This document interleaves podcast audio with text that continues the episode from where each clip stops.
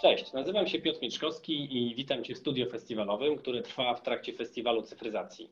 W studio festiwalowym mm, rozmawiam z ekspertami na temat nowych technologii i cyfryzacji. Eksperci tłumaczą, czym są nowe technologie, jak korzystać z najnowszych produktów i usług, jak odnaleźć się w ogóle w cyfrowym otaczającym nas świecie. Mm, rozmawiamy o tym, jak działa chmura obliczeniowa, jak płacić na przykład e, zdalnie czy przez telefon, mm, czy jak poradzić sobie ze zdalną nauką czy zdalną pracą. Mm, tematem dzisiejszego odcinka jest cyfryzacja miejsc, miejsca pracy, e, z angielska zwana, zwanym pojęciem Modern Workplace. E, moim i waszym gościem dzisiaj jest Magdalena Budziszewska, kierownik działu marketingu biznesowego w firmie T-Mobile. Cześć Magda. Witam serdecznie. E, moim drugim ekspertem w studio jest dzisiaj Antoni Pomykała, dyrektor działu usług cyfrowych w firmie T-Systems Polska. Cześć Antoni. Cześć, dzień dobry, witam serdecznie. Jak już wspomniałem, będziemy rozmawiać o e, cyfryzacji miejsca pracy, o tym, jak ono się zmieniło, no, szczególnie w czasach pandemii. Mm, COVID wszystko, można powiedzieć, wywrócił. Wielu z nas pracowało lub pracuje jeszcze zdalnie. Powiedzcie, jak według Was e, zmieniło to się środowisko? Jakie trendy widzicie, jak właśnie jak pracują Polacy w trakcie e, pandemii i z czym to się wiąże? No myślę, że przede wszystkim musielibyśmy sobie odpowiedzieć na pytanie, czy w ogóle pandemia spowodowała pewne przyspieszenie w świecie cyfryzacji. E, czy wynika to z tego, że faktycznie wszyscy e, przełączyliśmy się z dnia na dzień na tryb online, albo prawie wszyscy, czy jednak był to proces, który już postępował, natomiast e, może nie byliśmy tak mocno przygotowani na niego, żebyśmy byli w stanie go aż tak mocno zaadoptować, jak to się stało w marcu tego roku. E, ja myślę, że, że ten proces postępował e, i myślę, że w tym wszystkim złym, co się wydarza obecnie, dobrym jest to, że jesteśmy w stanie się szybko adaptować i szybko przystosowywać do nowych warunków, a tym samym szybciej e, edukować się, jeżeli chodzi o w ogóle nowe technologie. I myślę, że tutaj cały proces cyfryzacji, który następuje w naszym społeczeństwie, przyspieszył znacząco. Natomiast e, zastanawiające jest to, czy, czy ten proces następuje równomiernie we wszystkich grupach społeczeństwa. Jest to bardzo istotne ze względu na przyszłość, która nas czeka. Czy faktycznie tempo, w jakim rozwijają się na przykład młodzi ludzie w naszym kraju, którzy bardzo szybko adaptują nowe trendy, e, jest w stanie e, być na tyle dostosowany do tego, w jakim tempie na przykład starsze osoby się przystosowują. Czy sposób nauczania, który jest w tym momencie e, w naszej, naszym szkolnictwie, jest adekwatny do tego, jakie będą potrzeby za pół roku, rok czy dwa lata w naszym, e, w naszym kraju czy na świecie? Mhm. E, wspomniałaś o tych dysproporcjach. Antoni, czy tutaj macie jakieś pomysły? Dlatego, że jak widać, no, nauka częściowo przyniosła się do internetu, mamy zdalne lekcje. Mm, e, no ale czy klasyczny model nauczania, w którym ja kończę studia, e, czy wczesną, e, wcześniejszą jakąś edukację, to jest, to jest ten właśnie styl nauczania, czy my może powinniśmy się uczyć w trakcie całego życia? No i de facto, jak się w ogóle uczyć, aby to było efektywne? No, myślę, że jeśli chodzi o nauczanie, to absolutnie rozwój, będziemy się rozwijać tylko tak długo, jak będziemy się uczyć. E, jak e, fajnie pisze Brian Tracy, Brian Tracy w Psychologii Sprzedaży, jeden z moich ulubionych autorów, nasza droga przez życie i nasze kwalifikacje, nasze kompetencje, to co osiągamy, to co zarabiamy, e, jest porównane do takiego wiadra, które się napełnia powoli wiadro, wodą, tak naprawdę taką wodą wiedzy. I każde, każde, każda kolejna lekcja życia, którą e, odnosimy, każda, każda, każda technologia, której się uczymy, ona zwiększa tą taflę wody. I czym wyżej ta tafla wody w wiadrze e, się znajduje, tym więcej jesteśmy warci na rynku, tym, tym mamy większą wiedzę. Ale to wiadro ma taką wadę, że blisko dna ma dziurkę. Jak przestajemy się uczyć, to ta tafla opada i niestety zaczynamy się cofać. Więc nauka przez całe życie jest naprawdę czymś, co nas czeka, jeśli chcemy osiągać cokolwiek w naszym życiu. I to jest, to jest absolutnie, e, e, e, myślę, że można uznać to za pewnik. Natomiast jeśli chodzi o nauczanie, e, to podobnie jak z biznesem, e, właściwie z dnia na dzień okazało się to, co już Magda mówiła, że przesiedliśmy się do pracy zdalnej, do edukacji zdalnej to, jak się przesiadaliśmy, to jest zupełnie inna historia. To, jak byliśmy gotowi. Natomiast jeśli chodzi o technologię, dzisiaj technologie są, były, istnieją od lat. ba, nawet są dla edukacji darmowe, bo, bo nawet wielcy producenci, tacy jak Google czy, czy Microsoft, którzy oferują e, usługi w chmurze publicznej, de facto oni e, zapewniają darmowe platformy dla edukacji.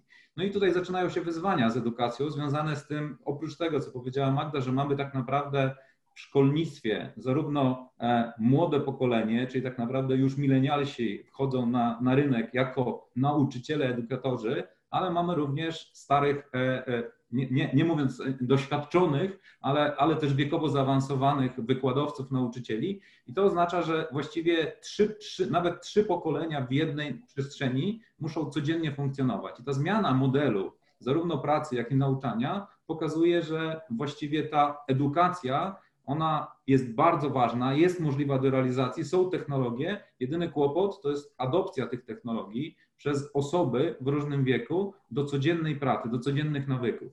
I to jest ten taki model, który my staramy się promować, że nie róbmy wdrożenia nowoczesnej technologii, wdrożenia cyfrowego miejsca pracy czy zdalnej szkoły w taki sposób klasyczny, jak robimy projekty wdrożeniowe technologiczne, czyli dostarczamy, konfigurujemy i szkolimy przez kilka dni, kilka godzin, zapraszamy do pracy i nikt nie pracuje.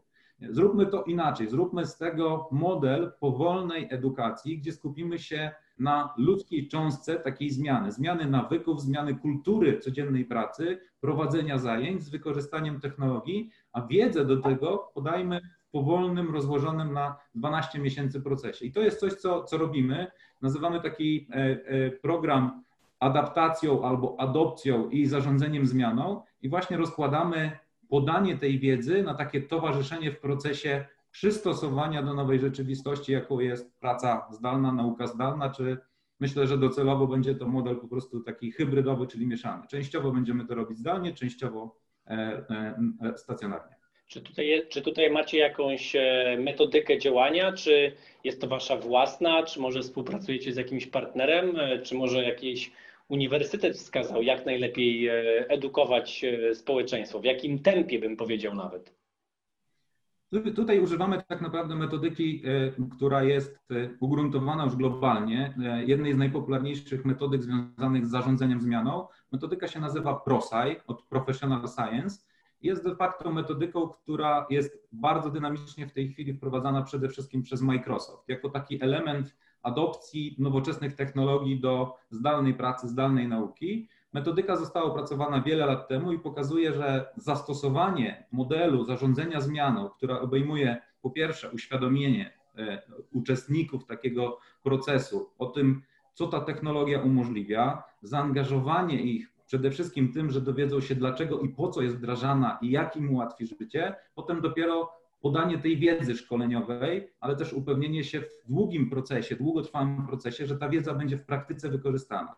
E, tak naprawdę wyłapanie w tej grupie e, uczestników, takich liderów zmiany, którzy pokażą też innym, znając procesy, znając metodykę nauczania, to nauczyciel będzie w stanie najlepiej pokazać, jak wykorzystać tę technologię, tylko najpierw musi ją poznać, musi wiedzieć, po co to robi i musi chcieć to zrobić.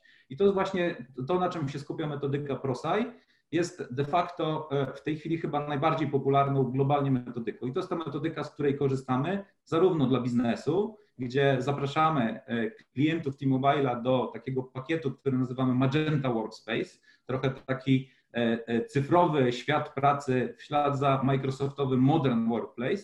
I w ramach tak naprawdę Magenta Workspace klient, który jest klientem T-Mobile'a może po prostu dodając sobie opcję do istniejącej umowy, zarówno zakupić pakiet Microsoft Office, który zawiera na przykład Teamsy, jak i do tego jeszcze dodać taki pakiet adopcyjny, gdzie przez 12 miesięcy, bez względu na to, czy ma jednego pracownika, czy 5 tysięcy pracowników, może korzystać z takiej usługi adopcyjnej. I to jest, to jest coś, co z naszej perspektywy zdaje się być takim dobrym modelem adopcji technologii w biznesie. Tak naprawdę ten sam problem obserwujemy wśród w sektorze edukacyjnym wśród nauczycieli. Wiedza podana w postaci informacji do przeczytania, w postaci pojedynczego szkolenia nie daje tego, co rozłożony program na 12 miesięcy. I tu tutaj e, w sumie obserwując to, co się dzieje, w momencie, kiedy w szkołach pojawiło się wyzwanie związane ze zdalnym nauczaniem postanowiliśmy wspólnie z firmą Microsoft i chmurą krajową uruchomić taki ogólnopolski program w ramach społecznej odpowiedzialności biznesu, który nazywamy Przyjazna Szkoła Zdalna. Jak wejdziecie sobie na stronę T-Mobile albo wyszukacie w wyszukiwarce internetowym przyjazna szkoła zdalna T-Mobile, każda szkoła w Polsce może wypełnić formularz, przystąpić do programu i dostaje całkowicie nieodpłatne wsparcie polegające na tym, że pomożemy skonfigurować i aktywować zdalne nauczanie w oparciu o platformę Microsoft Office Teams i zaprosimy do, takiego, do takiej serii darmowych webinarów organizowanych i przez nas, i przez Microsoft, i przez partnerów Microsoftu, które wprowadzają nauczycieli w meandry zdalnego nauczania na Teamsach. Także to, to, to też jakby w tej chwili do programu e, tego, który prowadzimy, zgłosiło się ponad 600 szkół w Polsce i stąd też widzimy, że ten taki model powolnego rozłożenia, wsparcia, również wsparcia takiego, ja to czasami nazywam trochę psychoterapeutycznego, ponieważ nauczyciel otrzymuje w ramach takiego programu wsparcie w poprowadzeniu pierwszych lekcji. Nieważne, czy ma 20 czy 60 lat, jesteśmy obok niego, pomagamy mu uruchomić, to pomagamy mu użyć narzędzi, które tam są, typu wirtualna tablica, typu narzędzie do prowadzenia klasówek, czy podręcznik w wersji cyfrowej, bo to wszystko można wykorzystać w jednym środowisku takiego cyfrowego miejsca pracy dla nauczyciela. Mhm. A powiedzcie mi, jakie tutaj widzicie y, wyzwania? Częściowo już to padło, czyli pewne może dysproporcje wiedzy między bardziej biegłymi osobami a mniej, czyli zakładam, że osoby starsze mają tą mniejszą wiedzę, szczególnie starsi nauczyciele. No my jako fundacja na, na czas festiwalu przygotowaliśmy raport, to właściwie poradnik Nowoczesny Senior, który zachęcam, aby pobrać e, ze strony fundacji, w którym opisujemy właśnie, jak się odnaleźć w tym cyfrowym świecie. Ale jakie widzicie wyzwania kto powinien e, pierwszy, tak można powiedzieć, być wyedukowany? Czy mamy jakieś duże dysproporcje w poruszaniu się po tym e, cyfrowym świecie? Ja myślę, że przede wszystkim to powinniśmy postawić na liderów, e, na osoby zarządzające przedsiębiorstwami. E, myślę, że większe korporacje czy duże firmy e, są, czy były przygotowane na to, aby w ten cyfrowy świat wejść szybciej. I są branże, które na przykład tak jak finanse, bankowość w Polsce, które naprawdę są świetnie przygotowane do tego. Również niektóre sieci retailowe, jeżeli chodzi w ogóle o, o e-commerce, są naprawdę, naprawdę mm, wspaniale przygotowane do tego i, e, i że tak powiem, gonią za, za, e, za, za, za klientem w tych miejscach, w których on się pojawia teraz w czasie, kiedy ten online jest, jest, jest faktycznie nad wyraz używany. Natomiast myślę, że średnie i małe przedsiębiorstwa są tym tym segmentem, który wymaga tutaj szczególnej takiej atencji. E, przedsiębiorcy, jakby szefowie tych firm, e, zarządzający, liderzy powinni być tutaj szczególnie edukowani po to, żeby faktycznie tą wiedzę kaskadować później w głąb, e, w głąb firmy. E, my jako T-Mobile prowadzimy e, szereg e, webinariów edukacyjnych dla naszych klientów zupełnie bezpłatnie w ramach naszej takiej codziennej współpracy, również właśnie teraz w formie online, po to, aby zaznajamiać ich z, z różnymi możliwościami rozwiązań, rozwiązań cyfrowych w zakresie cyberbezpieczeństwa, które jest nad wyraz istotne w dzisiejszym świecie. Ale jeżeli mówimy tutaj o szkolnictwie, o którym wspominał Antoni, to myślę, że tutaj tutaj e, inwestycja w dyrektorów szkół, e, w osoby zarządzające placówkami e, oświatowymi jest szczególnie istotna po to, aby faktycznie trochę zmniejszać te bariery i napięcia towarzyszące zaznajamianiu się z, z nowymi technologiami.